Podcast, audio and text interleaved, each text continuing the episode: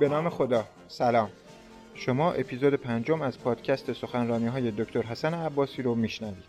این سخنرانی با موضوع جنگ جهانی نان به صورت مجازی در تاریخ 17 خرداد 1401 به همت بسیج دانشجویی دانشگاه‌های بردسکن برگزار شده. لطفاً این اپیزود از پادکست دکتر حسن عباسی رو با دوستاتون هم به اشتراک بگذارید.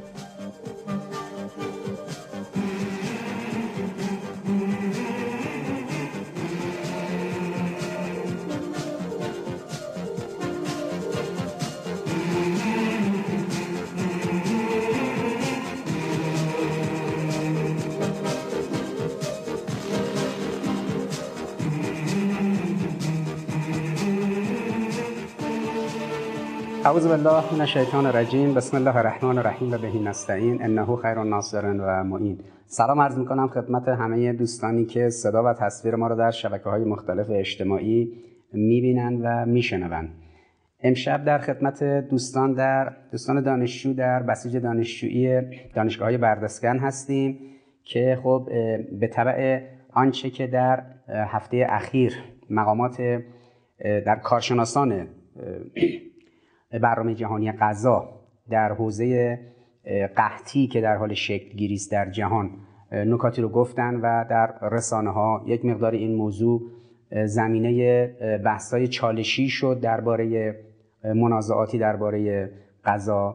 و از سوی دیگه وزیر امور خارجه ایتالیا اعلام کرد که جنگ جهانی نان آغاز شده و در واقع درگیری که بر سر تسخیر اوکراین بین روسیه و حرکتی که اتحادیه اروپا در مقابل روسیه انجام داده توی تحریم‌ها، این رو در واقع بانی اصلی این قضیه معرفی کرد و اتفاقاتی که از 7-8 ماه پیش رخ داده محملی شد که در این برنامه به ماجرای جنگ جهانی نان و قحطی که الان تقریباً 5-6 ماهه که در رسانه‌ها شما در باره اون زیاد میشنوید.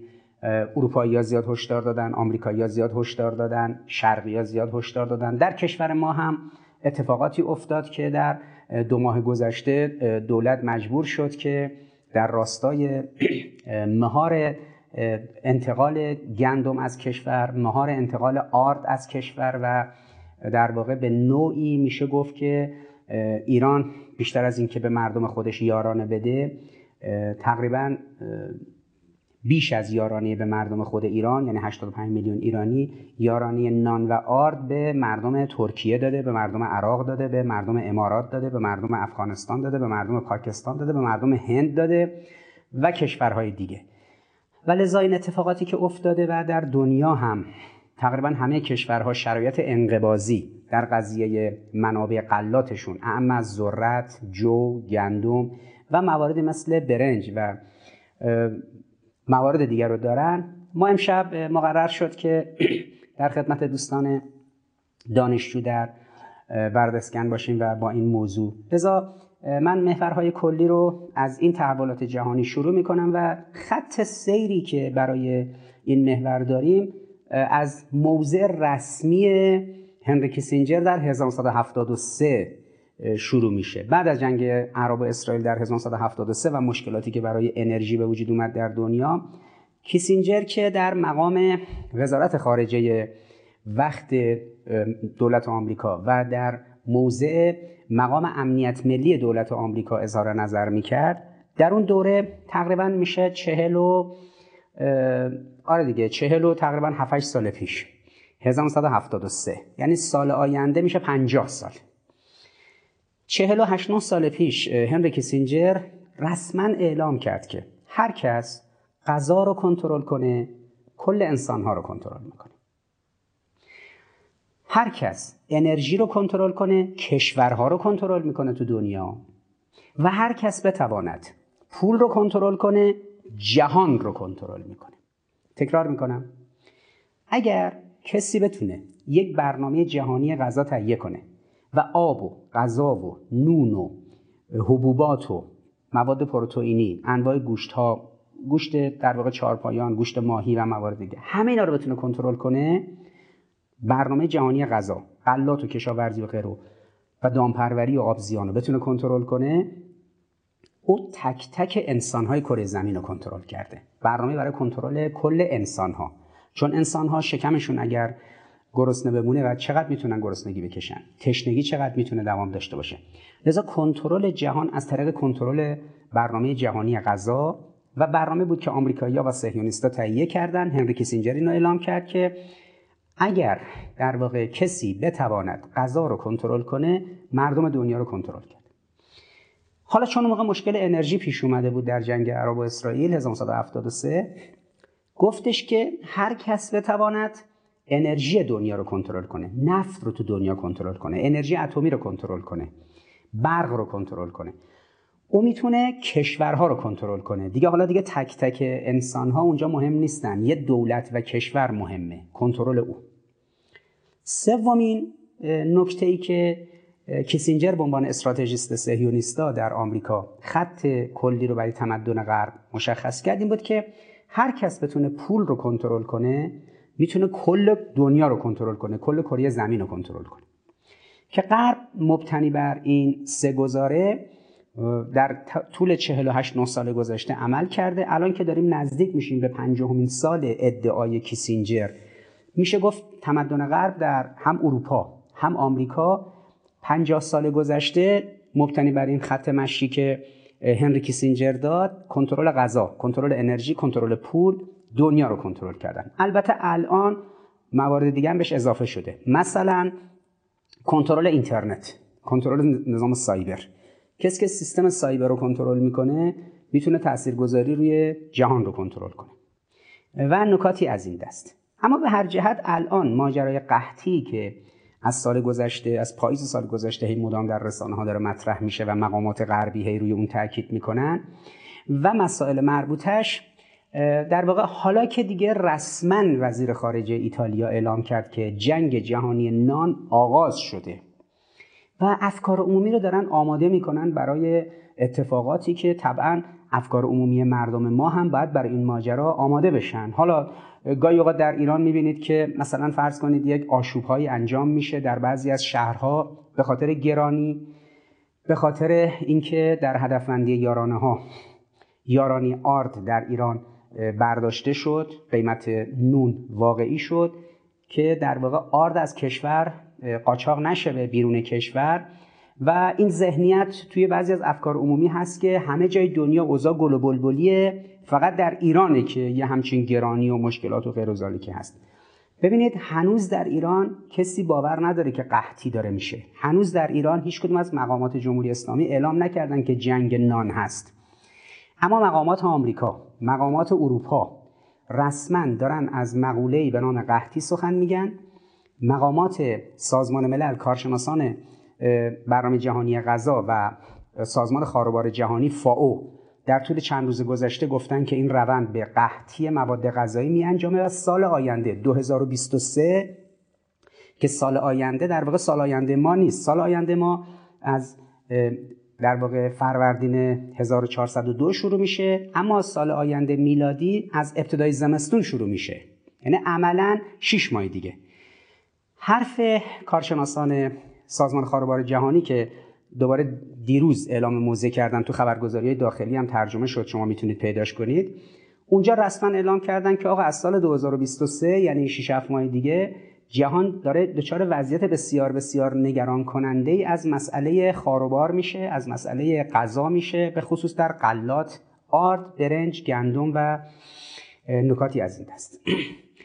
خب این در داخل کشور ما هنوز نمود نداره. الان در داخل کشور ما فقط مسئله بین افکار عمومی و مردم اینه که چرا همه چیز گرون شد، چرا قیمت همه چیز داره عادی سازی میشه، چرا همه چیز داره به قول معروف قیمتش مثلا اون سوبسید پشتش برداشته میشه. حالا آقا بعدن مثل طرحی که توی زنجان پیاده شد، تو نونوایی های زنجان به صورت نمونه، حالا سراسر کشورم اون اجرا بشه، بعد بیان بگیم خب حالا همه مردم یه کارت ببرن اونجا بکشن نون بگیرن، اون یارانه‌ای که به مردم داده میشد تو کارت خودشون باشه، جوری نباشه که ما اون سوبسیدو بدیم و اون یارانه رو بدیم به آرد، به نونوا به جای اینکه نون رو بپزه بدش به مثلا قاچاقچی‌ها ببرن از مرز خارجش کنن. چون تا قبل از این طرحی که داره اجرا میشه آرد در ایران 300 تومان داده میشد به نونوایی‌ها نونوا به جای اینکه بتونه بپزه اونو میتونست مثلا 800 تومن تقریبا نزدیک 3 برابر بده به قاچاقچیا. این بود که یه دفعه آرد از شرق کشور خارج میشد، از غرب کشور خارج میشد، از جنوب کشور خارج میشد. تنها راه برای اینکه در کشور سیلوها پر بمونه و ذخایر گندم و آرد کشور دچار مشکل نشه و ما با این قحطی که اینا دارن برنامه‌ریزی میکنن در دنیا مواجه نشیم، راهش فقط یک نکته این بود که این رو بیان طبیعی کنن. اما فرد نمیدونه، میریزه تو خیابون شروع میکنه به مسئولین فوش دادن، شعار دادن که آقا چرا گرون شد و چرا اینجوری شد. اما صورت مسئله رو ببینید. ببینید وزیر امور خارجه کشور ایتالیا اعلام کرد پریروز که جنگ جهانی نان آغاز شده.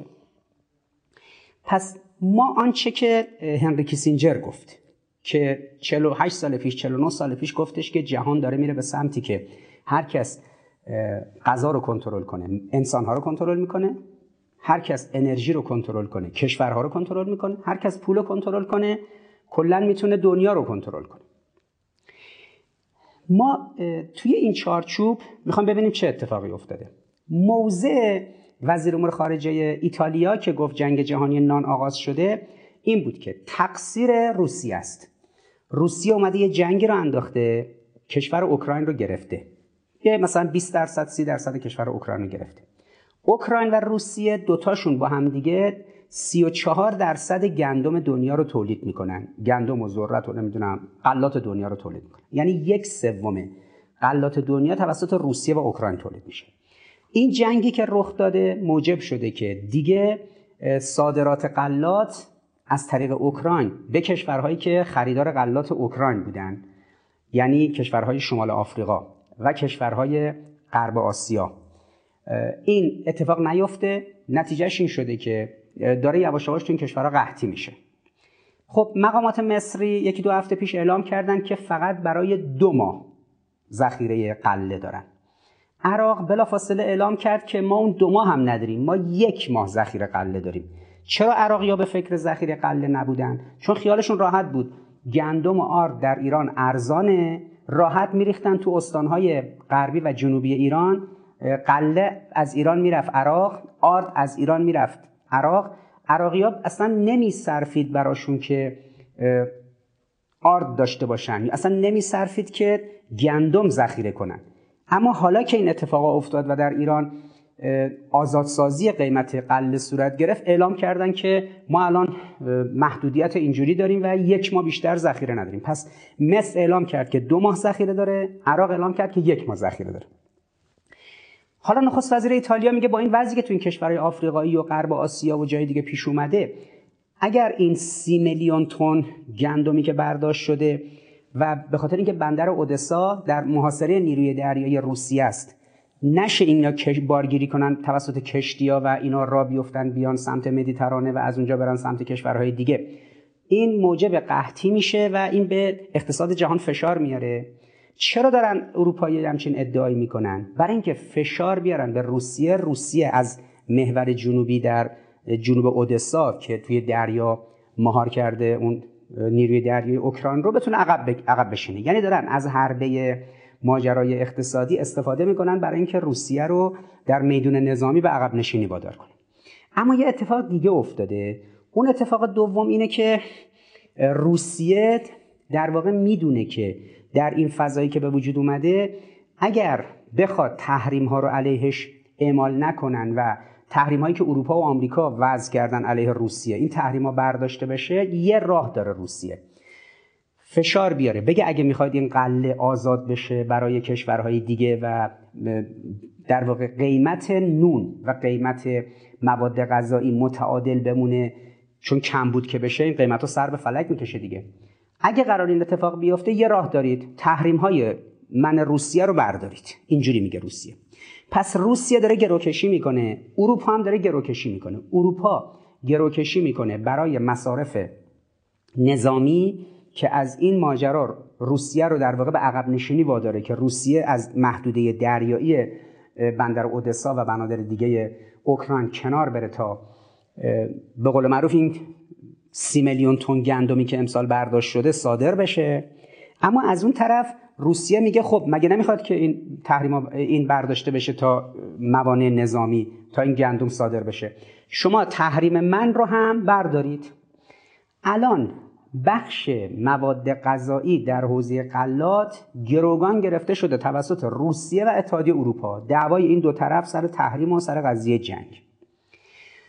اما ماجرا خیلی به جنگ اوکراین بر نمیگرده. دلیل چیه؟ دلیلش اینه که وقتی این روند قحطی شروع شد و این بازی شروع شد، چون این حرف مقامات سازمان ملل، سازمان خاربار جهانی و حرف مشخصا وزیر خارجه کشور ایتالیا نصفش درسته، چون این سیاست مدارا همیشه نصف حقیقت رو میگن که به منافع ملی خودشون برمیگرده، نصف دیگه حقیقت رو کتمان میکنن. این که جنگ اوکراین تأثیر روی صادرات غله روسیه و غله اوکراین گذاشته، این 1/3 غله دنیاست، قبول. اما نصف دیگه حقیقت چیه؟ نصف دیگه حقیقت اینه که از تقریبا 21 سال پیش که خشکسالی شروع شد، الان سال 21م است که خشکسالی تو دنیا بیداد میکنه. در قاره اقیانوسیه، یعنی در استرالیا، که آتش سوزی‌های وحشتناکی در سالهای گذشته خاطرتون هست در مناطق مختلف جنگلی اونجا، در آمریکا که به طور گسترده الان این خشکسالی تبعات بسیار زیادی برای ایالت‌هایی مثل ایالت کالیفرنیا و ایالت‌های دیگه آمریکا داشته، در ایران، عراق، سوریه، سعودی، شمال آفریقا. این وضعیت بغرنج که از 21 سال پیش شروع شده و معلومم نیست این خشکسالی تا کی ادامه پیدا میکنه، بخشی از مشکل قحطی جهان به خاطر اولا این تغییرات زیست محیطی و آب و هوایی و مشکلی است که شما الان باهاش مواجه هست. یک نکته مهم دیگه اینه که چون جمعیت جهان الان رسیده به 8 میلیارد نفر، این محدودیت منابع موجود موجب شد بعضی قدرت‌ها بگیرن انباشت کنن. شما در دی ماه پارسال یک خبری شنیدید، اگه یادتون باشه اعلام شد که بیش از 60% غلات جهان رو چین برداشته، ذخیره کرده. چین متوجه شده که داره قحطی میاد، در اوج بیماری کرونا شروع کرده از بازار دنیا غله رو جمع کردن. 60% یعنی چی؟ یعنی 60% ذرت جهان، جو 51% گندم جهان، نزدیک 60% برنج جهان. این چه کاریه؟ دی ماه پارسال وقتی این خبر منتشر شد، تا شروع جنگ اوکراین 2 ماه دیگه فاصله بود.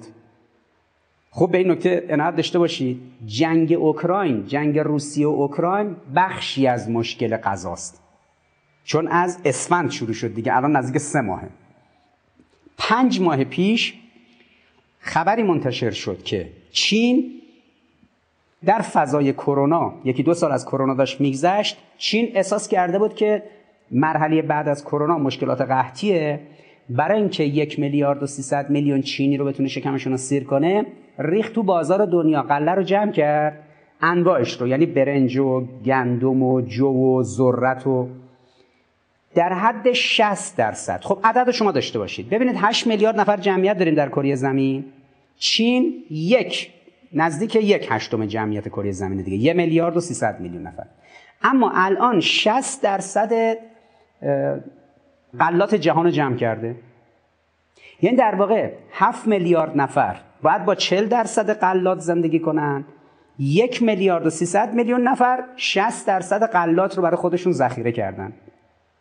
فردا اگه بازی قحطی شروع بشه، چین از ذخایر گندمش، از ذخایر ذرتش و از ذخایر مشخصا جو و از ذخایر ذرت و مثلا برنج به عنوان حربه و سلاح استفاده میکنه. یک کمی گندم، یک کمی مثلا ذرت یا جو به یه ملتی میده، ما به ازاش فکر کنید چقدر نفت میگیره، چقدر نمیدونم امکانات دیگه میگیره، تکنولوژی میگیره. این جنگ جهانی غذا که الان داره مطرح میشه منظور اینه، یعنی چینی ها آمدن از دیمای پارسال اعلام شد عددی در حد بیش از 60% این منابع رو جمع کردن، اما مشخصا آنچه که شما در این چارچوب کلی میبینید ما امروز با یک بحرانی روبرو هستیم که ذخایر منابع کشورها کمه. ما کشوری مثل عراق رو داریم کنار دستمون که یک ماه ذخیره گندم داره، یک ماه، یعنی 30-40 میلیون عراقی یک ماه ذخیره گندم داره، اما 60% غلات دست چینی است. حالا فردا عراق باید نفت بده، به جاش غلات بگیره از کشور چین. مصر با 90 میلیون جمعیت 2 ماه ذخیره گندم داره، دولتش اعلام کرده ما 2 ماه بیشتر ذخیره گندم نداریم. خب این خیلی مسئله مهمیه که الان ما داریم با این شرایطی مواجه میشیم که یه قدرتی مثل روسیه بلند شده یه جنگی رو انداخته، اونجا 34% در اثر این جنگ 34% غلات دنیا که توسط اوکراین و روسیه تولید میشده صادراتش دچار مشکل شده، اما چین از قبل 60% رو ذخیره کرده و دنیا رو با مشکل مواجه کردن. حالا سوال، آمریکا مگر یکی از بزرگترین تولید کنندگان غلات نیست؟ استرالیا مگر تولید کننده غلات نیست؟ خود اروپا مگر یک سرزمین پر آب و پر از در واقع محصولات کشاورزی نیست؟ آمریکای لاتین همینطور. بازار اونا و نقش اونا چیه؟ این همون نکته است که کیسینجر یه روزی ادعا کرده بود که کسی که غذا رو کنترل کنه میتونه جهان رو کنترل کنه. لذا دوستان، برادران، خواهرانی که الان این نکاتی که من عرض میکنم رو میشنون، در سطح مباحث استراتژیک و مباحث کلان به این نکته عنایت داشته باشن که ما داریم با یه پدیده‌ای روبرو میشیم که در ادامه مباحثی مثل مسئله جنگ سخت نظامی، جنگ نرم در فرهنگی، جنگ ارزی، کارنسیوار، جنگ پولها، جنگ آب، جنگ خاک، جنگ‌های سایبر، جنگایی که از طریق سیستم سایبر و اینترنت انجام میشه، با پدیده جدید جنگ نون و مسئله جنگ نان و غذا داریم روبرو میشیم. لذا اگر میگفتن ماجرای ویروس کرونا، کووید 19، این یک جنگ بیولوژیک بود و موجب شد که بیش از 10 تریلیون دلار اقتصاد جهان صدمه بخوره. در این 2 سالی که کرونا شیوع داشت در جهان، تقریباً عددی در حدود 10 تریلیون دلار، 10,000 میلیارد دلار اقتصاد کل جهان صدمه خورد که رکود شکل گرفت، تعطیلی مدارس، دانشگاه‌ها، کارخونه‌ها، فشاری که به سیستم بهداشت درمان کشورها اومد، هزینه بهداشت درمان، هزینه دارو، هزینه تحقیقات، مسئله واکسن و واکسیناسیون، تعداد چند میلیون نفری که جانشون رو از دست دادن.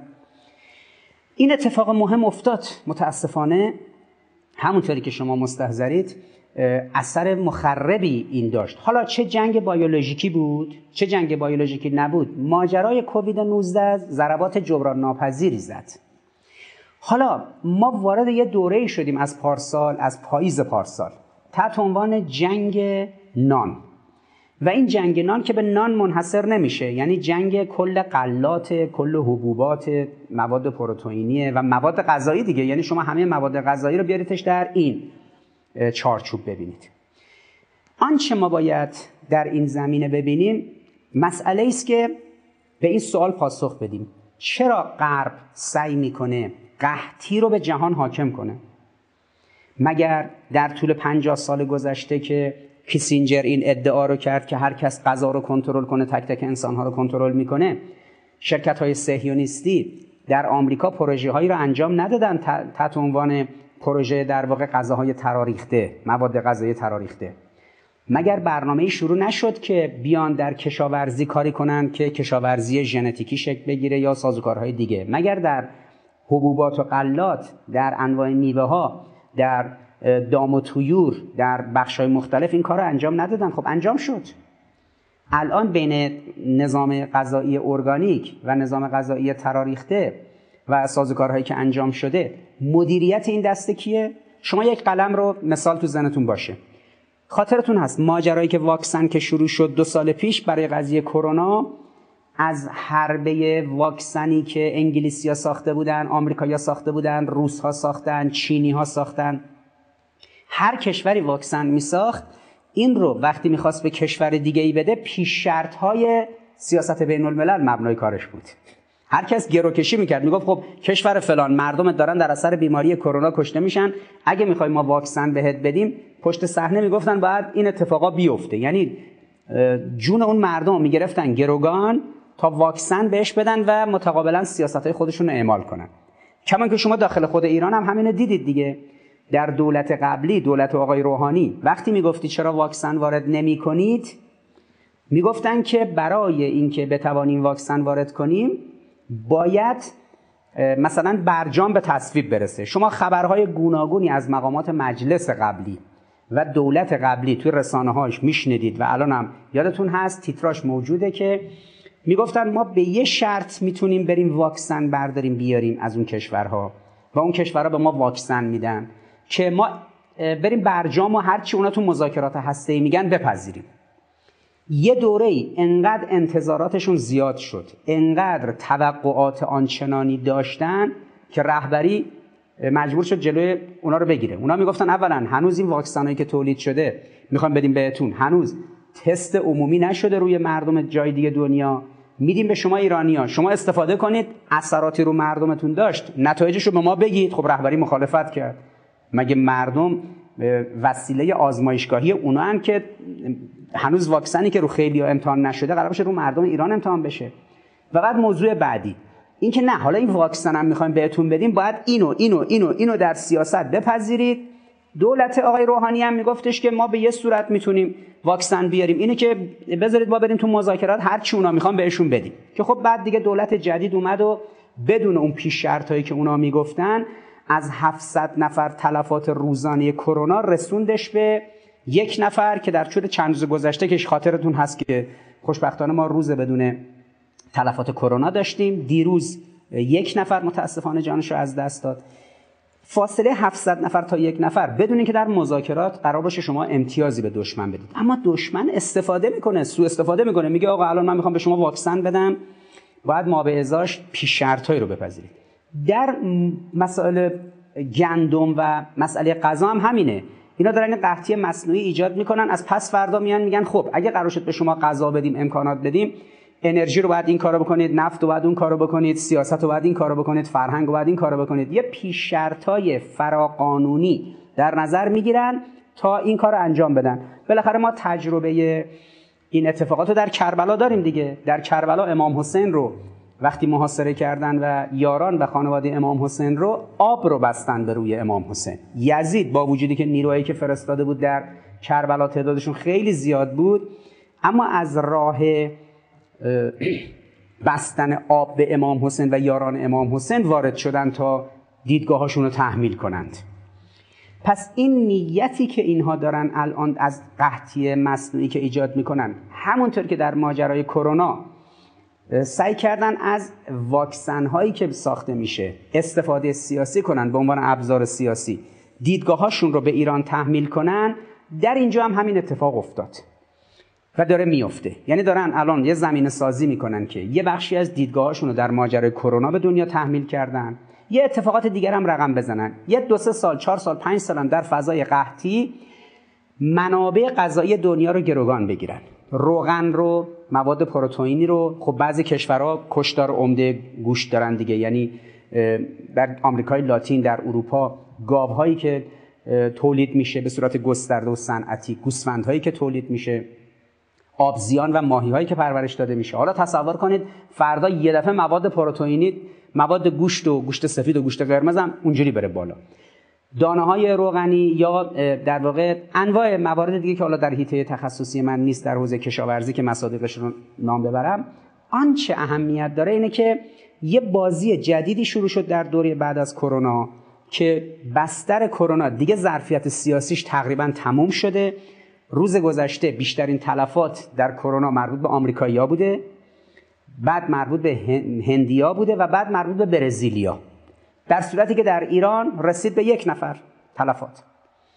حالا موج جدیدی که از بازی‌های سیاسی شروع شده درباره مواد غذایی و مشخصاً غلات، که حالا یه بهانه‌شون جنگ اوکراینه که 1/3 درسته، چون کلاً کل غلات روسیه و اوکراین 34% غلات جهان رو به خودش اختصاص میده.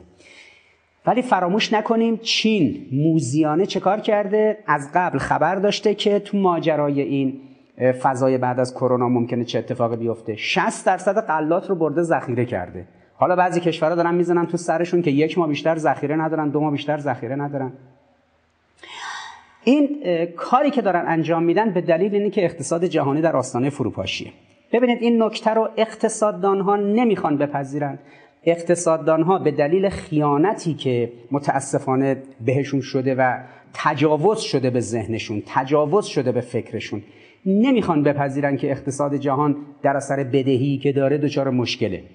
یعنی این رو نقطه مثبت میدونند، یعنی بدهی رو اقتصاددانها نقطه مثبت میدونند. متاسفانه مینشینن در تلویزیون جمهوری اسلامی استادان اقتصاد میگن که اصلا بدهی نشانه خوبی است در اقتصاد جهانی، ولی واقعیت اینه که کشور آمریکا ثروت زیادی دیگه نداره، هی داره پول چاپ میکنه. کشور ایران ثروت زیادی نداره، هی داره پول چاپ میکنه. اروپایی‌ها ثروت زیادی ندارن، دارن پول چاپ میکنن. باز این مثالو برای همیشه یادتون باشه. یک کاسه ماست داشته باشید، بریزیتش داخل یه دونه پارچه یا تنگ میشه دوغ. اما اگر همین کاسه رو بریزیتش توی یه دونه حوض یا یه دونه استخر، که حوض به اصطلاح دوغ یا استخر دوغ درست نمیشه. کل ثروت ملت اگر یک کاسه ماست باشه، با این یک کاسه ماست یه بخش محدودی رو میشه تامین کرد.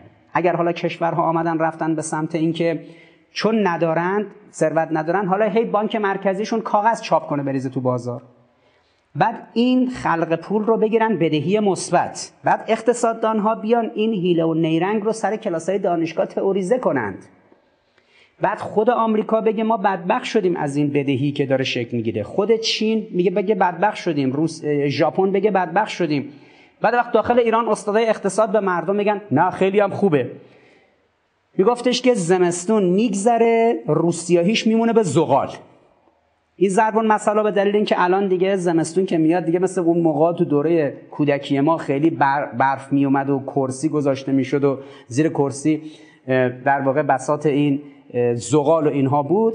اون موقع حالا نسل جوانای امروزی چون خیلی زمستونی رو که سرد باشه رو ندیدن و نمیبینن یا مشکلاتی مثل زغال و کرسی و اینجور چیزا رو نمیبینن، با بخاری و شوفاژ و این سیستم‌های گرمایش جدید آشنا هستن، فهم این ضرب المثل دشوار نیست. حالا بالاخره ضرب المثل دیگه، در مثل هم که مناقشه نیست. زمستون میگذره روسیه‌ایش میمونه به زغال. این موجه های فروپاشی اقتصاد جهانی هم میگذره.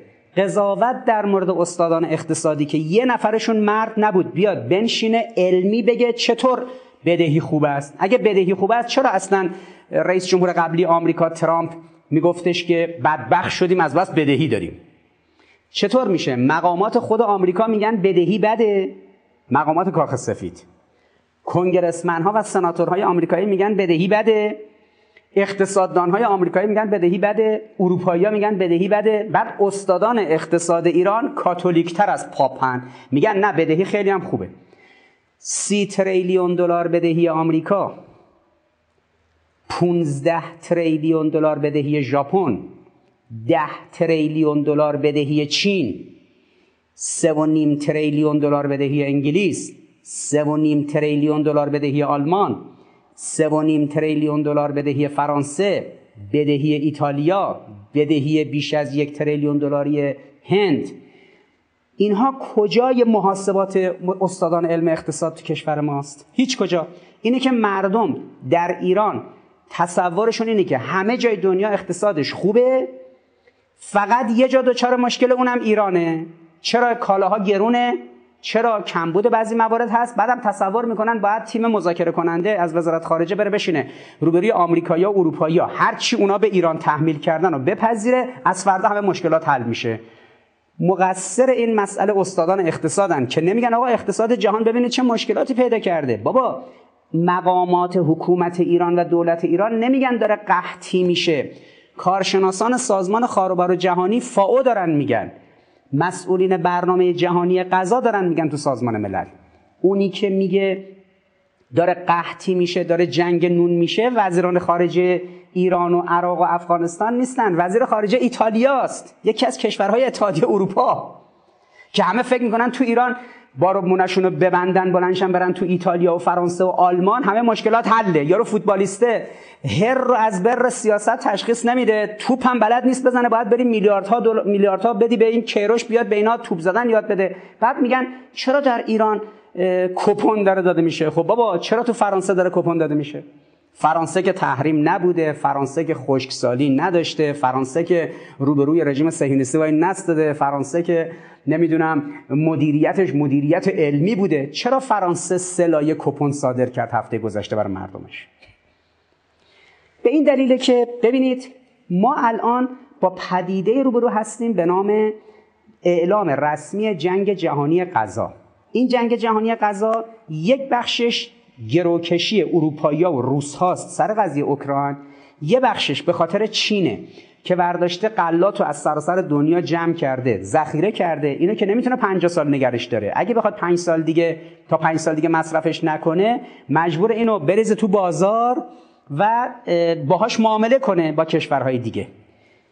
آمریکا، اروپای غربی و استرالیا که این کنسرسیوم کشورهای اروپای غربی، کشورهای استرالیا، نیوزیلند و کشور خود آمریکا و کانادا، اینا هم که یکی از بزرگترین دارندگان غلات هستن، اینها هم فردا میخوان گروکشی کنن مثل ماجرای کووید 19، همین ماجرای کرونا که واکسن میساختن گروکشی سیاسی میکردن. پس جنگ جهانی که امروز به نام جنگ سرد جدید شروع شده، در این جنگ سرد جدید که یک سال از دورش میگذره، در این جنگ سرد جدید جنگ نظامی دیگه معنی نداره. اونجوری که آمریکا تو افغانستان بود پارسال گذاشت فرار کرد که جو بایدن گفت آقا 2400 میلیارد دلار خرج کردیم، 2,400 میلیارد دلار بیهوده بود. الان بایدن میتونه کنار بشینه، روسیه و اروپا درگیر جنگ اوکراین باشن، سودشو آمریکا ببره. الان میتونه کنار بشینه از جنگ غلات و جنگ حبوبات و جنگ مواد غذایی و مواردی از این دست در حوزه غذای تراریخته اون در واقع سرمایه گذاری اصلی رو کنن و سودشون رو ببرن دیگه.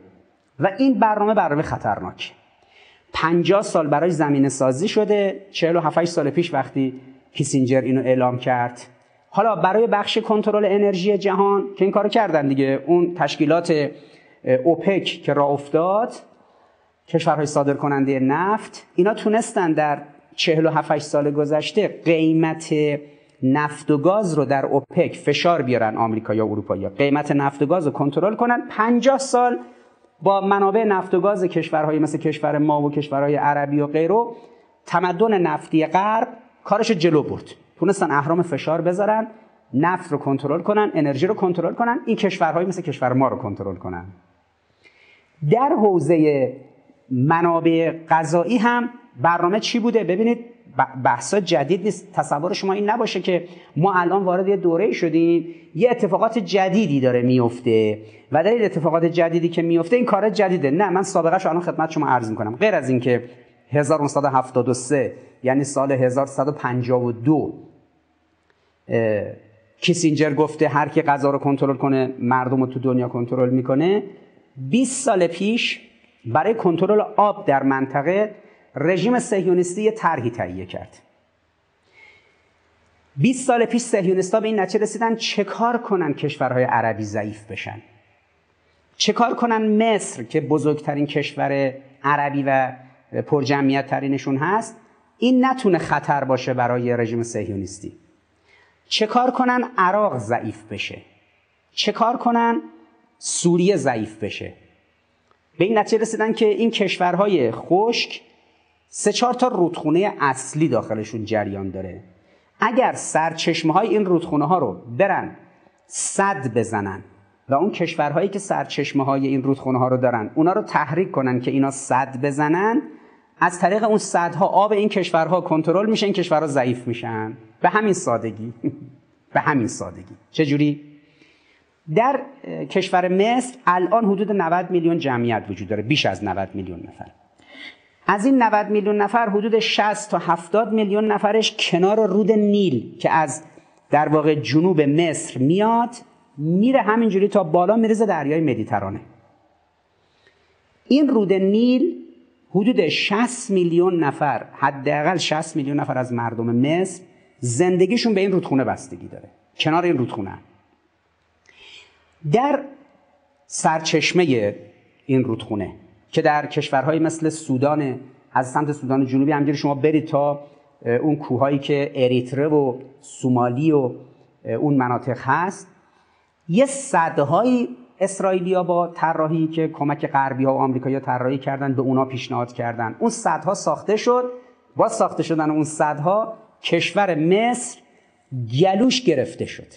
یه شلنگ آب هست، شما تا میکنید اون کسی که 10 متر جلوتر داشت با اون شلنگ آب جای رو مثلا درخت‌ها رو آب میداد، دیگه آب بهش نمیرسه. این رودخونه نیل رو مهار کردن، سد بزرگی زدن به نام سد اسوان که اون موقع حسنی مبارک دیکتاتور مصر رئیس جمهور بود، اعلام کرد که این سد بخواد تموم بشه و آب مصر رو مهار کنه ما دست به جنگ نظامی خواهیم زد، اینجوری میگفت. 20 سال پیش اینا برنامه‌ریزی کردن، رژیم صهیونیستی و اروپایی و آمریکایی‌ها. یه سری سدها زده شد در اون کشورهای بالادستی آب نیل. الان مصر ذلیله. مصر حیاتش بستگی داره به اون مقدار آبی که بهش از کشورهای بالادست، یعنی سودان و جای دیگه، اجازه بدن آب بیاد داخل کشورش. لذا رژیم صهیونیستی و آمریکا و اروپا مصر رو ذلیل کردن با طرح سدسازی. 2 تا کشوری که احساس میشد اینا هم در جنگ‌های مثل جنگ عرب و اسرائیل 1973 روبروی رژیم صهیونیست بایستن خطرناک میشن، یکی سوریه بوده که عراق. اینا 2 تا رودخونه داخلشون میاد از بالا به پایین، یکی رودخونه دجله، یکی رودخونه فرات.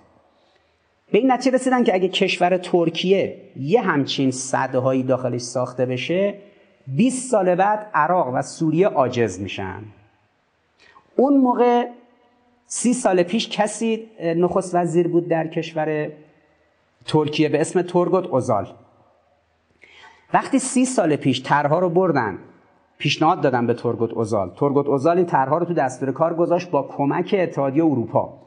بهانه‌ای که بعد از فروپاشی شوروی زمان یه زنی که نخست وزیر ترکیه بود به اسم تانسو چیلر. تانسو چیلر وقتی نخست وزیر ترکیه بود، مقدمات وصل شدن ترکیه به اتحادیه اروپا شروع شد. یکی از پیش شرط‌ها این بود که همین طرح‌های تمدنی رو انجام بدن، سدهایی بزنن، کارهایی انجام بدن. خب ترکیه نمیدونست که اینا دارن در راستای تقویت موضع رژیم صهیونیستی و اینکه کشور سوریه و عراق آب دجله و فرات و آب رودخونه شین و رودخونه‌های دیگه به سادگی نیاد تو سوریه و از اون نره توی عراق، تا بشه اونا رو مهار کرد و این کشورها رو ضعیف و فقیر و بیابونی کرد. رودخونه نیل توی مصر نباشه یا کم بشه آبش، رودخونه دجله و فرات توی سوریه و عراق نباشه، خب اینا که همینجوری که کویری و بیابونی هستن بیشتر بیابانی میشن و مردمشون فقیرتر میشه، ضعیفتر میشن، خطر برای رژیم صهیونیستی نیستن. زمان تانسو چیلر شرط‌ها برای پیوستن به اتحادیه اروپا این بود. بعد از فروپاشی شوروی، تورگوت اوزال مربوط به دوره قبل از فروپاشی شوروی بود که این طرح‌ها رو رژیم صهیونیستی و آمریکا و اروپا بهش داده بودن.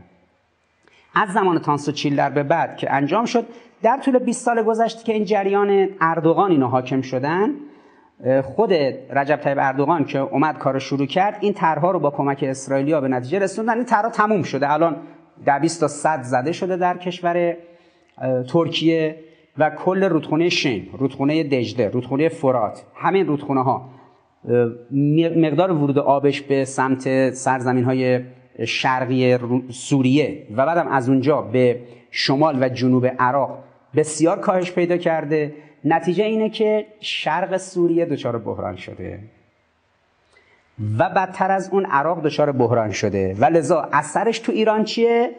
ریزگردهایی که بلند میشه با یه اندک طوفانی میاد تا تهران. تهران رو 2 هفته پیش یادتونه انقدر غلظت آلاینده‌ها زیاد شد که ساعت 11 ظهر اعلام رسمی شد از رادیو که همه ادارات و همه دستگاه‌ها تعطیل. ساعت 11 ظهر، یعنی قبلش مدارس فقط تعطیل بود، گفتن ذرات نمیدونم از 500 رفته بالاتر همه جا رو تعطیل کنید. خب این معناش چیه؟ معناش اینه که منطقه داره روز به روز کویری‌تر میشه.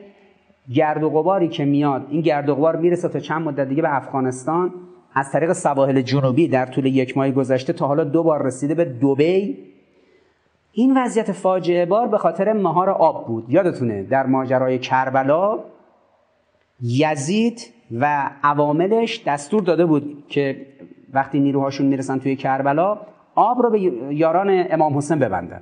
یا در جنگ صفین علیه امام علی علیه السلام این معاویه تأکید کرده بود که آب رو ببندن.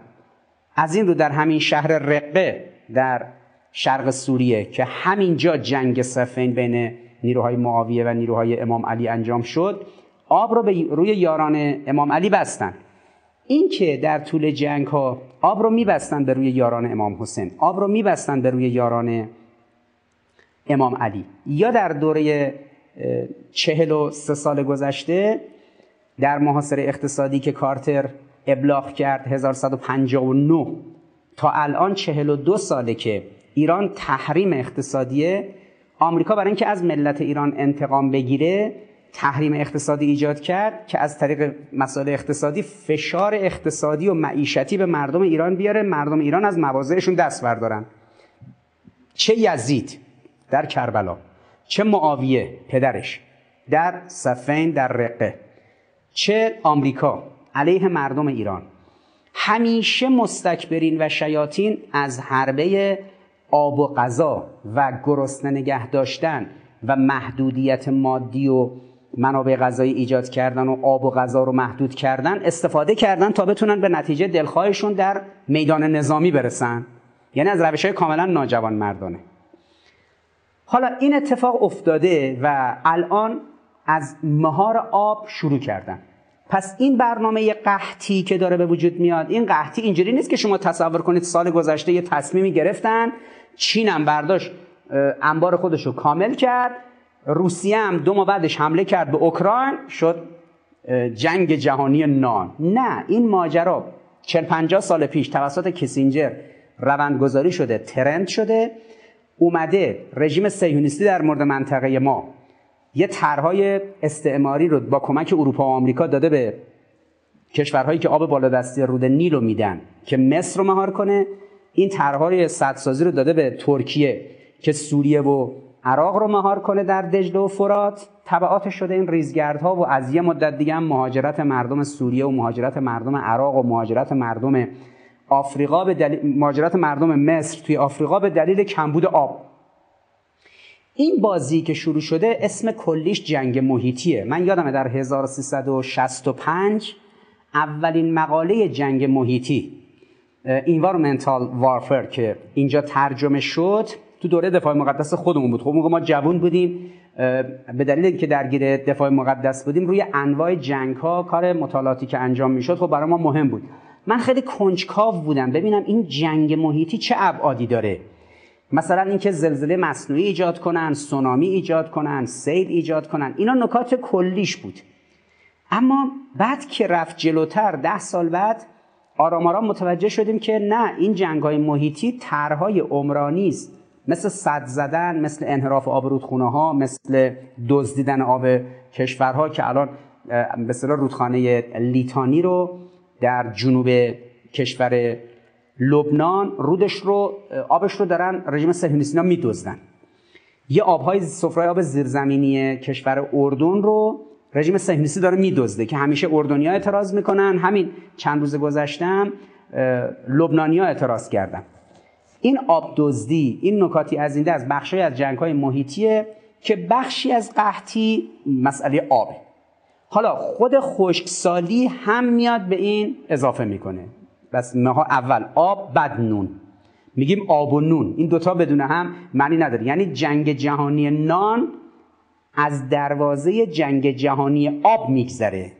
آب رو مهار میکنن، حالا نون رو مهار میکنن، غلات رو مهار میکنن. این نکاتی که عرض کردم پس یک سابقه 40-50 ساله داره و ما بعد از این سابقه 40-50 ساله‌ای که از زمانی که کیسینجر در 1973 این رو اعلام کرد به عنوان روند اصلی قدرت آمریکا که باید نون و غذا رو کنترل کنن تا مردم رو کنترل کنن، انرژی رو کنترل کنن تا کشورها رو کنترل کنن، نفت و اینا رو، و پول رو کنترل کنن در دنیا تا بتونن جهان رو کنترل کنن. 50 سال ما تجربه اینا رو داریم میبینیم که چجوری رسیده به اینجا. و کسایی که میخوان طرز استراتژیک کنن برای بقای کشور و جامعه و تمدن سازی کنن در بیانیه گام دوم که ما بتونیم از این چارچوبی که شکل گرفته توی 10-20 سال آینده خارج بشیم و حرکت‌های دراز مدتی انجام بشه، اونا باید این عقبه 40-50 ساله رو به خوبی بشناسن. و صرف این نیست که 4 نفر بریزن تو خیابون مثلا انگار الان به این مسئول شعار بدیم علیهش، به اون بعد میرا بگیم فردا حل میشه. این موضوع جهانیه، ما هم اعلام نکردیم. سازمان ملل و برنامه جهانی غذا و سازمان ملل و FAO خاربار جهانی اعلام کرده و مقامات اروپایی مثل همین وزیر خارجه کشور ایتالیا. حالا راه حل و چارچوباش چیاست و چجوری باید این کار انجام بشه، اینا رو من بهش اشاره میکنم. من فقط به اون بخش سازوکار مسئله نظام مدیریت پول هم یه اشاره کنم که اونجا میگه هر کس بتونه مانی، یعنی پول رو کنترل کنه، جهان رو کنترل میکنه. اینا اومدن در 50 سال گذشته دلار آمریکا رو گذاشتن مبنای مالی اقتصاد جهان. خب در سالهای اخیر با تشکیل پیمان BRICS بین برزیل، آفریقای جنوبی، چین، روسیه و هند یه مقداری اقتدار دلار شکست و آمریکا اگر دلار تو دنیا کنار گذاشته باشه بسیار ضرر میکنه. اما آمریکا تقریباً 50 سال ابرقدرتی خودش رو در دنیا با سیطره دلار تضمین کرد. یعنی بازی به همین روند 1971 51 سال پیش وقتی نیکسون نشست توی تلویزیون، رئیس جمهور آمریکا، ارتباط دلار با طلا رو قطع کرد. گفت نیاز نیست که پشت دلار طلا باشه، یعنی بر مبنای مقدار طلایی که آمریکا داره دلار چاپ کنه، چون آمریکا طلاهاش عمدتاً به خاطر جنگ ویتنام هزینه کرده بود. ارتباط دلار با طلا رو قطع کرد، لذا گفت حالا دیگه دستمون بازه، هر چی دلمون میخواد دلار چاپ میکنیم، که شد همین بدهی موجودی که الان میبینید، چون دیگه بدون پشتوانه هی دلار چاپ کردن، نتیجه شد این بدهی عظیم 30 تریلیون دلاری. 1350 یعنی سال 1971، 51 سال پیش آمریکایی‌ها ارتباط دلار و طلا رو قطع کردن. 50 سال دلارشون خونی بود که در رگ اقتصاد جهان جریان داشت. پدر دنیا رو درآوردن، اصل ثروت دنیا و اساره ثروت دنیا رو با مبنا قرار دادن پول خودشون مکیدن و 50 سال آمریکایی‌ها تمدنشون جلو رفت. همه فکر میکنن به خاطر علمشون بوده، به خاطر نه، به خاطر حقه بازی و شارلاتانیشون بوده که این نون رو تو سفره ملت‌ها گذاشتن. حالا پس این سه گزاره رو کیسینجر اعلام کرد: کنترل مردم، کنترل دولت‌ها و کشورها، کنترل جهان. این ستا رو 50 سال جلو بردن، به نتیجه رسوندن. الان یه دوره چالشی است که اینا همه با هم جمع شده: کنترل پول و کنترل انرژی و کنترل غذا، حالا کنترل سایبر و اینترنت هم که مزید بر علت. نکته اتفاقاتی که در ایران افتاد در طول 2 ماه گذشته، که من البته به بسیاری از این طرح‌های اقتصادی نقد دارم، در طول 20 سال گذشته هم که این موارد رو در برنامه‌های متعدد تلویزیونی توضیح دادم، مشکلات اقتصاد لیبرالی و طرح‌های نئولیبرال رو و چارچوباش رو کاملا ابعاد و مخاطراتش رو تذکر دادم. این معرف حضور شما هست. مبسوط هم اینها رو در مباحث تخصصی در 20 سال گذشته تدریس کردم، دیویدی هاش در وبسایت‌های مربوطه موجوده. من به بسیار از این رویکردهای مقررات‌زدایی، رویکردهای فریدمنی در ماجرای نمیدونم آزادسازی، خصوصی سازی یا طرح‌های نئولیبرال با نگاه‌هایی که وجود داره، هم در دولت قبلی انجام میشد، هم در آمریکا انجام شده، هم در اروپا انجام شده، نقد دارم. اما این اتفاقی که افتاد و کاری که انجام شد، چرا انجام شد، از این زاویه نگاه کنیم. بعد از اینکه دیماه 1400 اعلام شد که چین کلک زده، غلات دنیا رو 60%ش رو جمع کرده، همه خبرگزاری‌های دنیا هم اینو اعلام کردن، هم نگران شدن. یه مقداری اومد جلوتر، 2 ماه بعدش جنگ شد، جنگ اوکراین و روسیه. 34% غلات جهان که توی روسیه و اوکراین تولید میشد، صادراتش کند شد. یه فشار مضاعف وارد شد، فشاری که چین ایجاد کرده بود، حالا فشاری که روسیه و اوکراین ایجاد کرد. یکم اومدیم جلوتر در ماه رمضان، بعد از عید در ماه رمضان آمریکا و استرالیا و اروپای غربی از مسئله غلات و ذخایر غلاتشون و از اینکه آمریکا و کانادا و استرالیا خودشون تولید کننده و صادر کننده گندم هستن سوء استفاده کردن برای ابزار قدرت جهانی. در جمهوری اسلامی هم این مسئله مطرح شد که ما باید به فکر این باشیم که غلاتمون رو ذخیره کنیم. اینجوری نمیشه ما فکر کنیم الان یه تجارت جهانی آزادی در دستور کار هست، اونور دنیا غلات تولید میکنه میاد تو بازارهای جهانی، میتونیم بخریم، داخل کشورم این کار رو میتونیم انجام بدیم، از کشاورزا بخریم با این درصد ببریم تو سیلوها بکنیم آرد رو بدیم به نونواها، بعد ببینیم از چهار طرف کشور خارج میشه. خب همونطوری که اشاره کردم در ایران 300 تومن آرد رو میدادن به دست نونوا که برسونه به مردم، نون بپزه بده به مردم، اما این در بازار آزاد 800 تومن فروخته میشد. یعنی اگه 100 تومن دیگه میکشیدن روش میشد 3 برابر، 300 تومن 3 برابرش 900 تومن. عراقی‌ها اصلا احساس نمی‌کردن باید ذخیره گندم داشته باشن، چون گندم میخوان داشته باشن بعد بکننش آرد. خب توی بازار اهواز آرد مفت، تو بازار اندیمشک و دسفول آرد مفت، تو بازار ایلام آرد مفت. ترکیه میخواست با بدبختی گندم وارد کنه، سیلو کنه، دپو کنه اینا رو تو سیلوها، بعد تبدیل کنه به آرد بده نونوایی‌ها. چه کاریه؟ زنجان، اردبیل، تبریز، ارومیه، تو این 4 تا استان آرد 300 تومانی دست قاچاقچی‌ها رو میگرفت، از کشور قاچاق میشد میرفت. ترکیه با خیال راحت آرد مفت دستشو میگرفت. همین وضعیت در کشور عراق بود، در کشور افغانستان بود. ما در افغانستان متاسفانه در این فضایی که در واقع طالبان اومد سر کار و آمریکایی‌ها رها کردن رفتن و یک بی‌دولتی و خلای قانون شکل گرفت و وکیوم قدرت به وجود اومد. مردم مظلوم افغانستان هم که ساختار دولت متمرکزی نبود که زندگیشون رو تأمین کنه. حالا از ایران کامیون تریلی منابع که میرفت داخل افغانستان، بخش عمده‌ای تأمین این منابع از ایران انجام میشد. پاکستان هم همینطور و بخشی هم منابع در هند خودش تولید کننده غله است. اما اونجا چه تأثیری داشت؟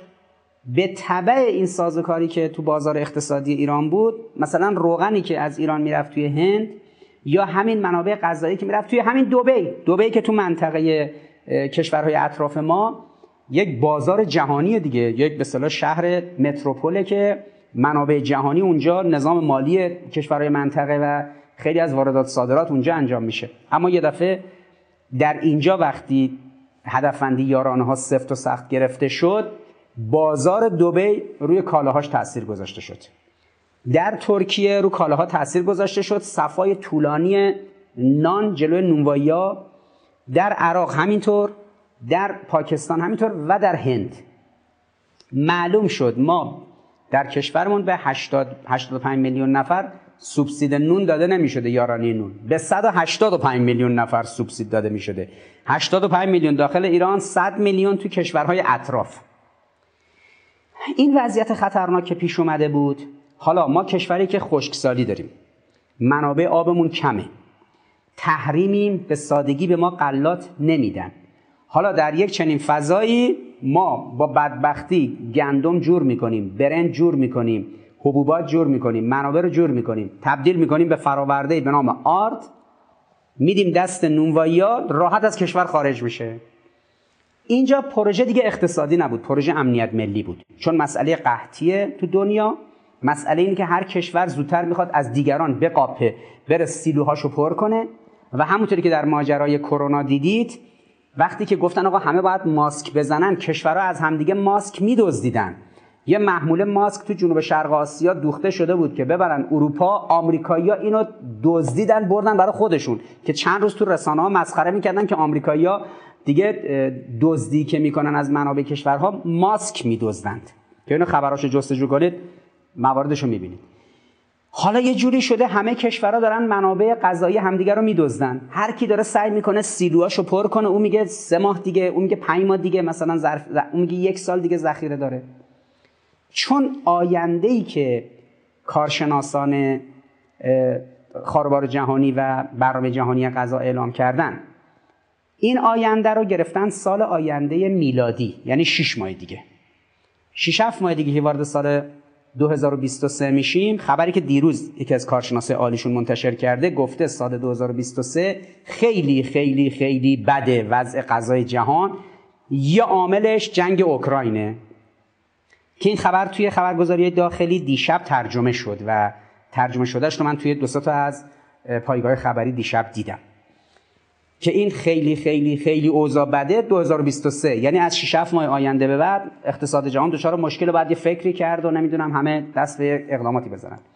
این موارد همه رو نگران میکنه، موجب میشه که همه در دنیا شروع کنن ذخیره کردن غلات.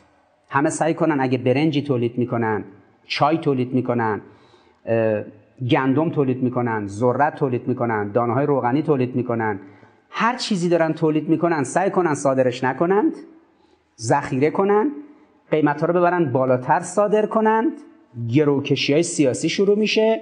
کشوری که الان آب نیاز داشته باشه مثل سوریه و عراق باید به ترکیه نفت بده تا اینو بگیره. یادتونه وقتی سد روی رود توی استان هلمند، سدی که در جنوب افغانستان زده شد، چند ماه قبل از اینکه دولت کابل سقوط کنه و آمریکایی‌ها فرار کنن برن، اشرف غنی رئیس جمهور فراری افغانستان موقع افتتاح اون سد گفت چی؟ گفت خب این سد ساخته شد، اگر ایران برای سیستان و بلوچستان آب میخواد، از این آب رود هیرمند ما از این سد بهشون آب بدیم، باید به جاش نفت بدن. خیلی بی تجربه کرد دیگه، یعنی یک سیاستمداری که این موضعش رو اینجوری علنی اعلام کرد. حالا اردوغان هم همینو میگه. اردوغان میگه عراق آب میخواد توی دجله و فرات، باید نفت بده به ما، ما ترکیه یا کشور نفتخیز نیستیم.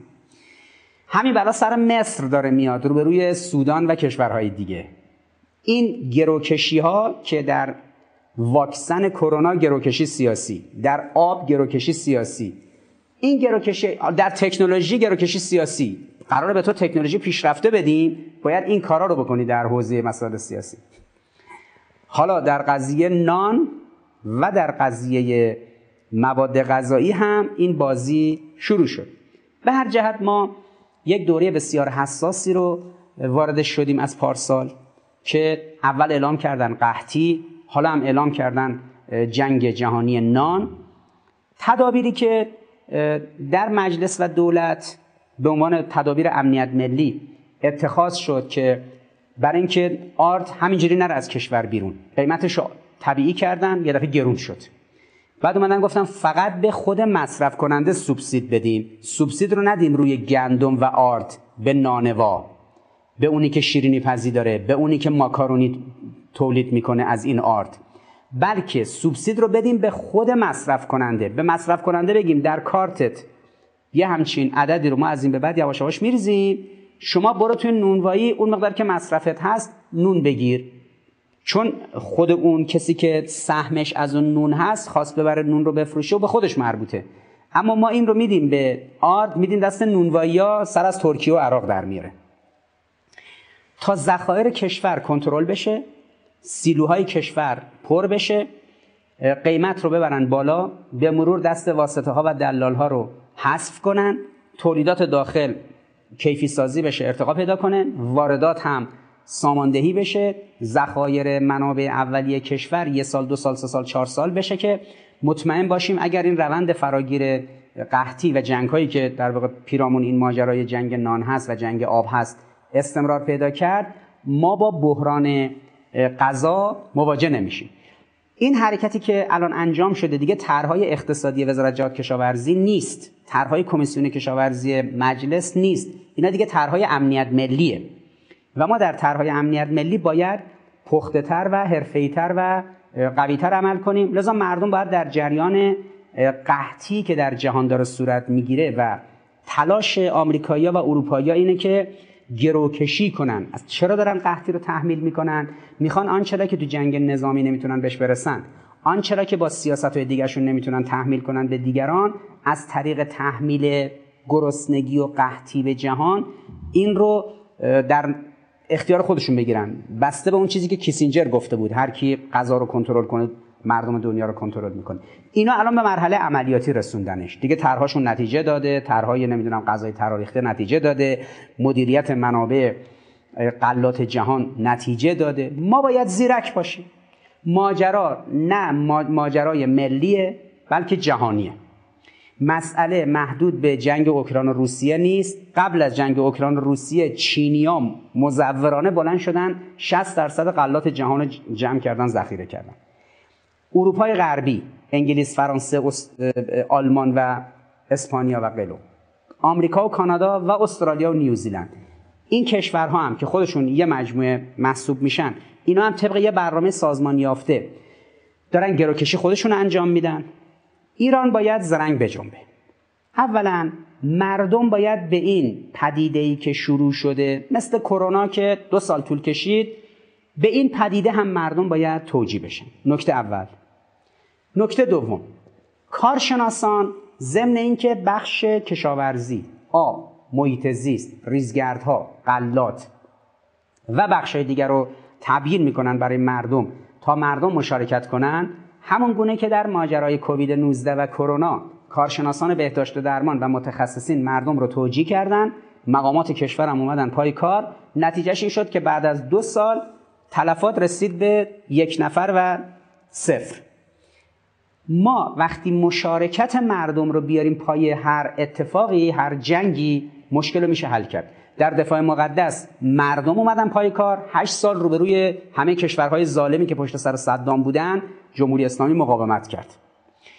الانم در ماجرای قحطی جهانی که دارن برنامه ریزی میکنن، ساخت یافته و از سالهای قبل برنامه ریزی های استراتژیک براش داشتن. حالا من مناطق دیگه دنیا رو توضیح ندادم، فقط متمرکز شدم روی کشورهای اطراف مثل ترکیه، عراق، سوریه، مصر، ایران، افغانستان، پاکستان که مصداقی تر بود. همین اتفاقات در مورد کشورهای دیگه هم تو آمریکای لاتین افتاده، توی جنوب آفریقا افتاده، توی شرق آسیا افتاده، توی خود اروپا افتاده.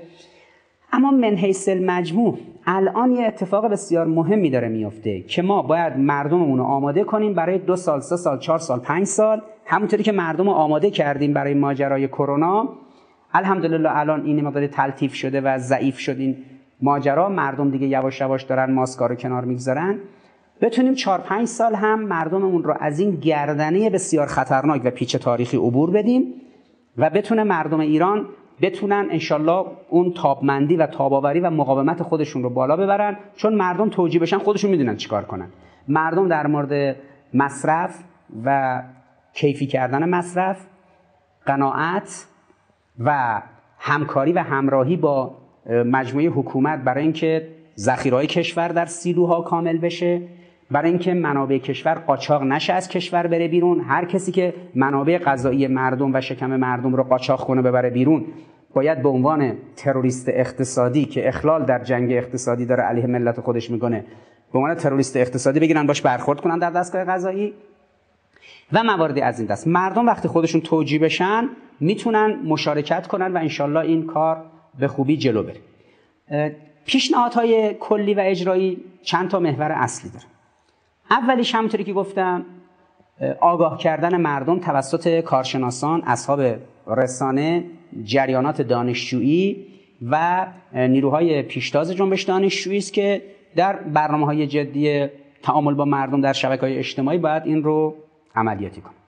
نکته دوم اینه که در پروژه امنیت ملی، دستگاه‌های امنیت ملی باید مقوله غذا رو از مقوله‌ای که فقط در اختیار وزارت جهاد کشاورزی و نهادهای این چنینیه، اینو در یه سطح بالاتر ببینن، در سطح امنیت ملی. امنیت ملی کشور در جنگ جهانی غذا به خطر داره میفته. همه کشورهای دنیا به خطر افتادن، سر صداشون در اومده، ایران هم همینطور. چون پروژه دیگه امنیت ملی است، اقداماتی که وزارت جهاد کشاورزی، وزارت صنعت، معدن، تجارت و وزارتخونه‌های این چنینی انجام میدن برای تامین مایحتاج مردم، چه اوناش که به صورت بازرگانی واردات میشه و یا اجازه صادراتش داده میشه، چه اوناش که در داخل کشور تولید میشه، آبزیانی که تولید میشه در شیلات، دام و طیوری که تولید میشه زیر نظر وزارت جهاد کشاورزی، یا حبوبات و غلاتی که تولید میشه با مدیریت وزارت جهاد کشاورزی و بخش خصوصی، اینها باید برچسب و لیبل امنیت ملی بخوره. کشور در مرحله‌ای وارد جنگ جهانی نان و جنگ جهانی آب و قحطی جهانی داره میشه که اینا معیارهای امنیت ملیه، باید با تراز امنیت ملی سنجیده بشه و مدیریت بشه که خب به مرور حالا اطلاع تکمیلیش رو میشه یواش یواش گفت. از اون طرف هم آمار ارقام و سخنانی که مسئولین کشورهای دیگه دارن در این زمینه ارائه میکنن اونا میتونه خیلی راهگشا باشه. این نکته دوم، یعنی مقوله دیگه مقوله کشاورزی و اشتغال و تامین شکم مردم و اینا نیست، مقوله امنیت ملیه.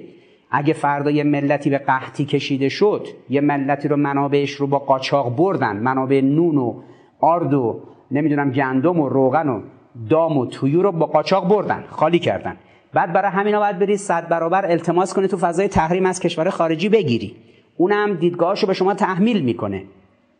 یه ملت رو تو شکمش وقتی زمین گیر کردن و گرسنه نگهش داشتن، حالا میتونن همه خواسته هاشون رو بهش تحمیل کنن. اینجا مقوله دیگه قضیه غذا نیست، مقوله امنیت ملیه.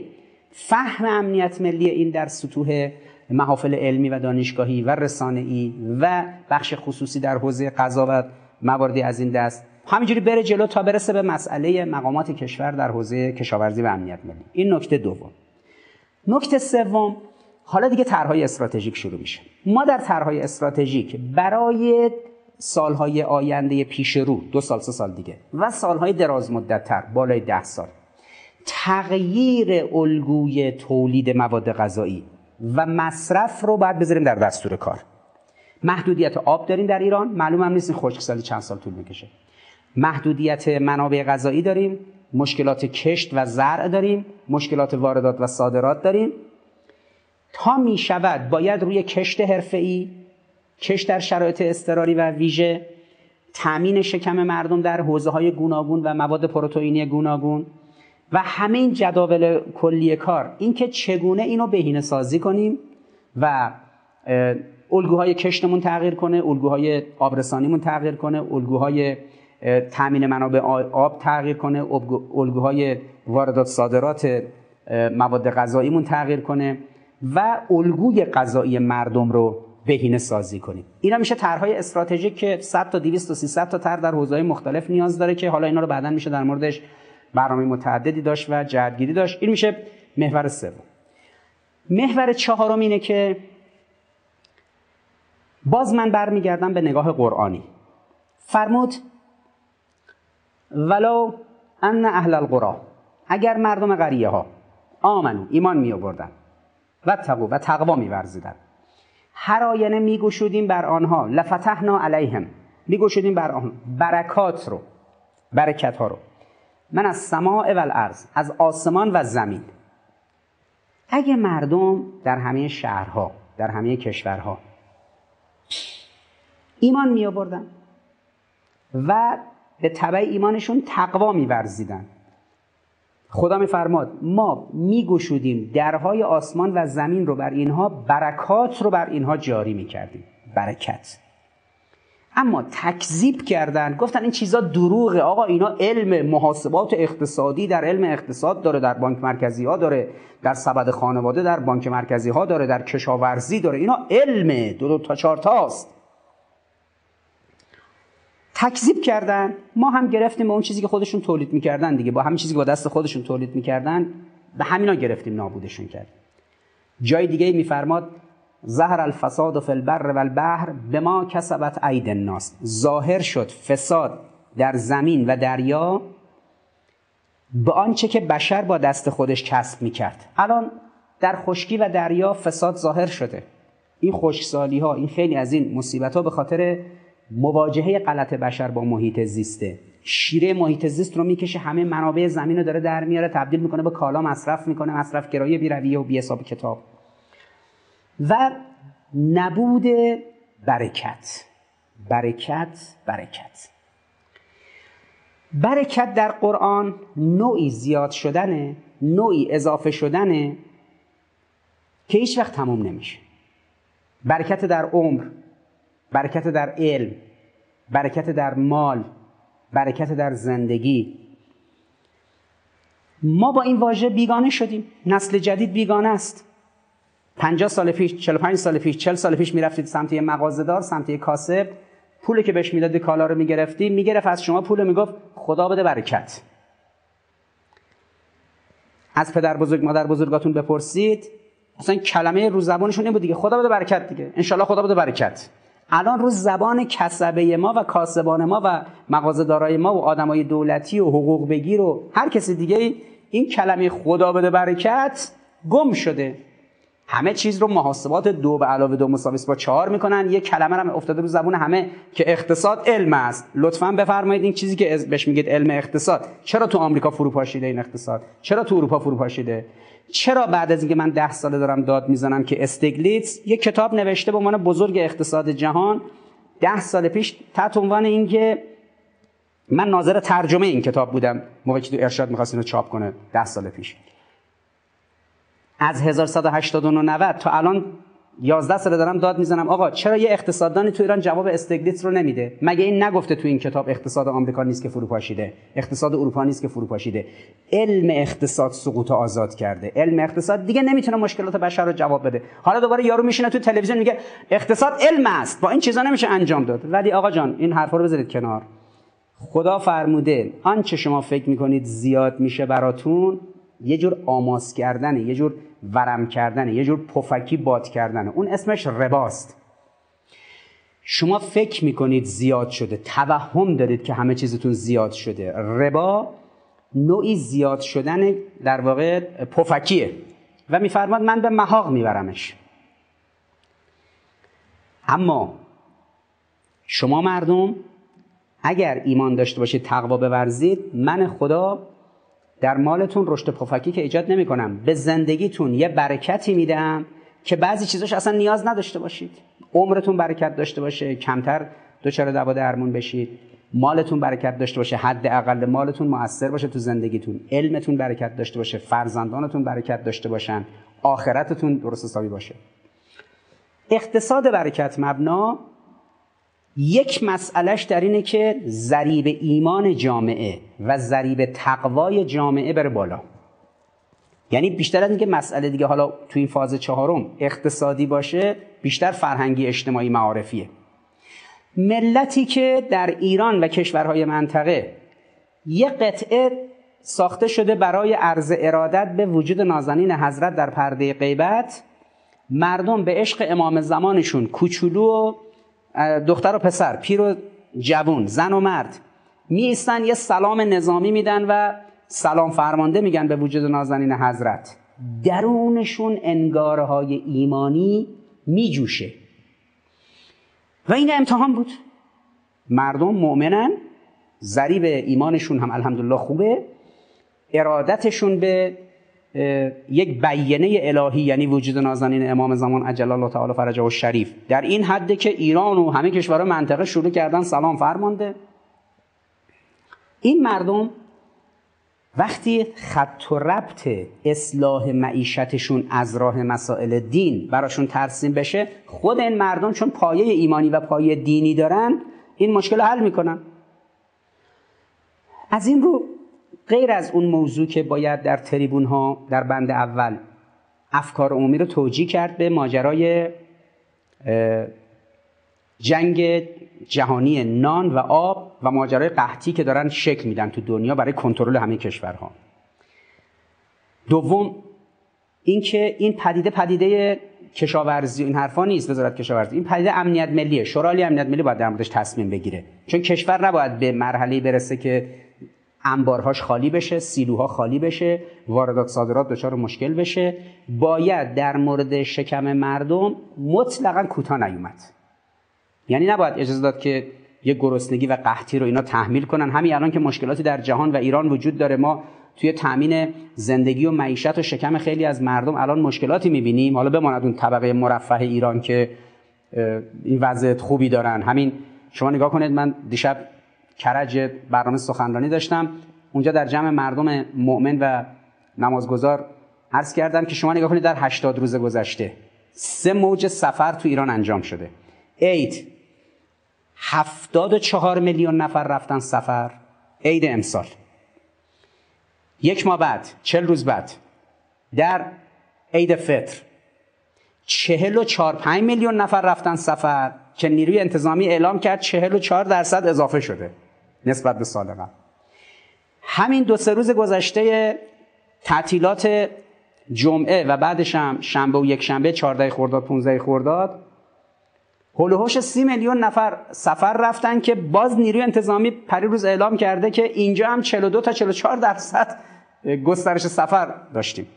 ببینید جامعه ما در کمتر از 80 روز از 1 فروردین تا 75 روز بعد از 1 فروردین در کمتر از 80 روز 3 موج سفر ملی چند 10 میلیونی داره. بخشی از جامعه ما وضعش خوبه، بخشی از جامعه ما هیچ کجای دنیا مردم توی 3 ماه 3 تا موج سفر اینجوری نمیرن، اما بخشی از جامعه ما متاسفانه مشکل معیشت داره، وضع غذای مردم خرابه، وضع معیشت مردم خرابه، وضع تغذیه مردم به اصطلاح نابسامانه. ضمن اینکه ما همین وضع موجود رو باید حل کنیم، نباید بذاریم تسری پیدا کنه در این قحطی که داره به دنیا تزریق میشه به بقیه مردم. از این رو ما میخوایم که این برسه به یک سازوکار دینی. اون سازوکار دینی یعنی فرق ما با چینیا چیه؟ فرق ما با روس‌ها چیه؟ فرق ما با آمریکایی‌ها چیه؟ فرق ما با استرالیایی‌ها با اروپایی‌ها چیه؟ ما چون به انگاره‌های دینی و مسائل الهی و به حضرت الله توجه ویژه داریم، اونجا فرموده رزقتون کار منه. الله یبسط الرزق لمن یشاء و یقدر. من خدا هستم که رزقتون رو بسط میدم یا مقدر میکنم کم میکنم. این نکته است که اونجا فرموده. نکته کلیدی تر اینه که بعد از اینکه رزق توسط خدا انجام میشه ما انفاق میکنیم. فرموده به نیکی نمیرسید مگر اون چیزی که دوست دارید رو انفاق کنید. لن تنالوا البر حتی تنفقوا مما تحبون. حالا رزقی که نصیب ما شد ما باید انفاق کنیم. علمی که داریم باید زکات العلم نشره، مسائل مالی که داریم، منابع غذایی که داریم، مردم باید به هم رحم کنند، به هم انفاق کنند، هوای همدیگر رو داشته باشند، همسایه رو کمک کنند، خواهر برادرشون رو کمک کنند، اطرافیانشون رو کمک کنند. هر کس هر چی دستش میاد از اطرافیانش خودش شروع کنه. همه چیزامون وقتی کمک کنیم به همدیگه در سطح ملی گرسنه‌ای نمیمونه. انفاق، رزق از سوی خداست، انفاق از سوی ما. تنفقوا مما تحبون لن تنالوا البر حتی تنفقوا مما تحبون. انسان مسلمان انفاق میکنه، به انفاق هم شناخته میشه. لذا میفرماد در قرآن مثل کسی که انفاق میکنه مثل دونه‌ای است که کاشته میشه. این دونه‌ای که کاشته شد میشه درخت مو، درخت انگور. این درخت انگور میاد 7 خوشه مثلا میده، هر خوشه انگور 100 تا دونه بلکم بیشتر. این 100 تا دونه بلکم بیشتر 7 تا خوشه میشه چقدر؟ میشه 700 دونه بلکم بیشتر. یعنی چی؟ هر عمل انفاقی که انسان مؤمن انجام میده شخصیت خودش 700 برابر سعه وجودی پیدا میکنه. راه عبور از بحرانهای اقتصادی اجتماعی روی کرده به قرآن. قرآن هم میفرماد که رزقتون با من، آنچه من به شما میدم شما انفاق کنید. انفاق که صورت میگیره وقتی انسان انفاق میکنه، یعنی صدقه میده، قرض حسنه میده، زکات میده، انفاق میده، خدا بهش برکت میده. پس این 4 تا شد. رزق از سوی خداست. خدا وقتی رزق داد ما رزق رو انفاق میکنیم. انفاق که کردیم خدا میاد به ما برکت میده. برای اینکه این انفاق خوب صورت بگیره یا باید زکات بدیم، یا باید صدقه بدیم، یا باید به همدیگه قرض حسنه بدیم. این چرخه اقتصاد برکت مبنا در قرآن، برکت فقط مال نیست، برکت نفس، برکت عمر، برکت زندگی، برکت علم، برکت برای آخرته. لذا ما از این گردنه عبور خواهیم کرد انشالله. ملت ایران تابمندی و مقاومتش بسیار بالاست. اگه دیگران حالا میخوان با قحطی مواجه بشن و با تحریم و این به اون کالا نده، این نمیدونم میوهشو به اون نفروشه، اون نمیدونم غلهشو جمع کنه و ذخیره کنن، ما که 43 سال بهمون این چیزا رو ندادن، خودمون داخل با سختی تولید کردیم. تازه خیلی از این چیزا رو ما صادر کردیم، یا به صورت قاچاق یا به صورت رسمی رفته. الان گوسفندی که اصلا دام زنده از ایران با قایق قاچاق میشه به امارات، به قطر، به کشورهای جنوب حاشیه خلیج فارس، دام زنده ها. نه اینکه گوشت گاو و گوشت گوسفند، اینجا گوشت گوسفند رو مثلا فرض کنید وقتی که ذبح شد، آماده شد، بسته‌بندی کنن بفرستن. الان حداقل 20 ساله که گشتای ساحلی نیروی انتظامی و دو تا نیروهای دریایی سپاه ارتشی که از مشکلاتشون تو خلیج فارس و تنگه هرمز اینه که از اینجا قایق و لنج مثلا دام زنده قاچاق میکنن به کشورهای جنوب حاشیه خلیج فارس.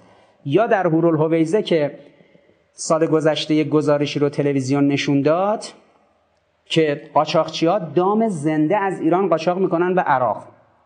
دام زنده یعنی ما نه تنها بهمون خیلی امکانات و کشورهای دیگه ندادند، بلکه تأمین منابع به اصطلاح گسترده‌ای برای کشورهای اطرافمون و جای دیگه هم بودیم.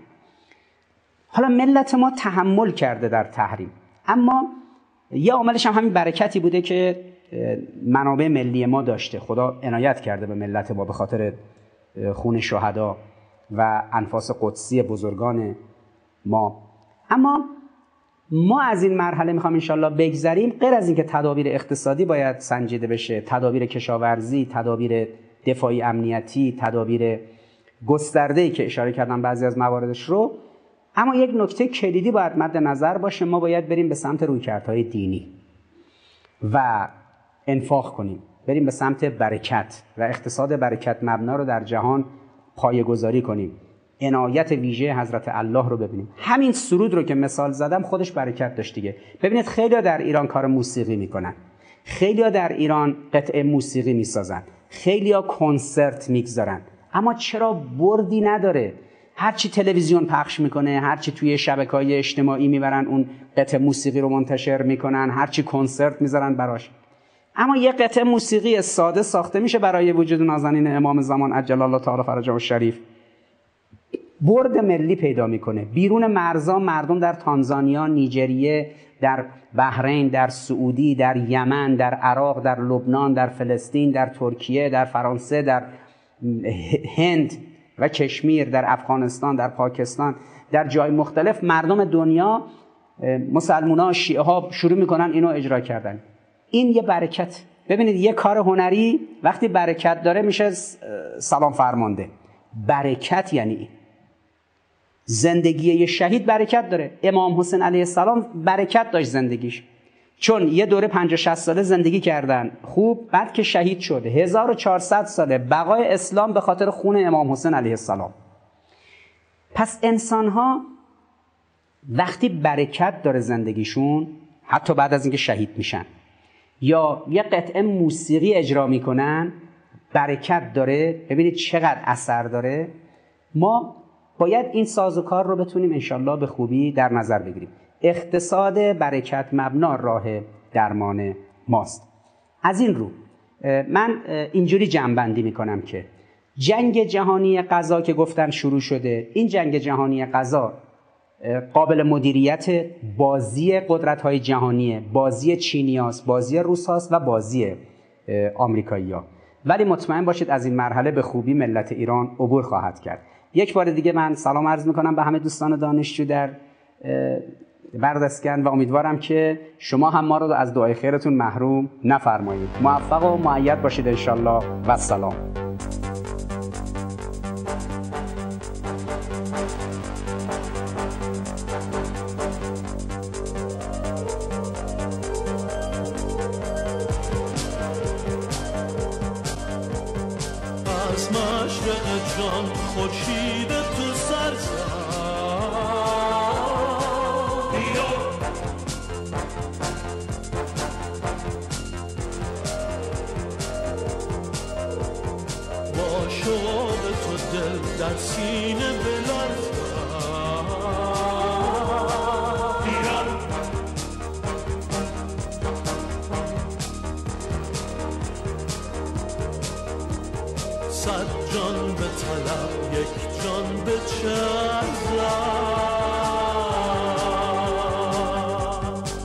You don't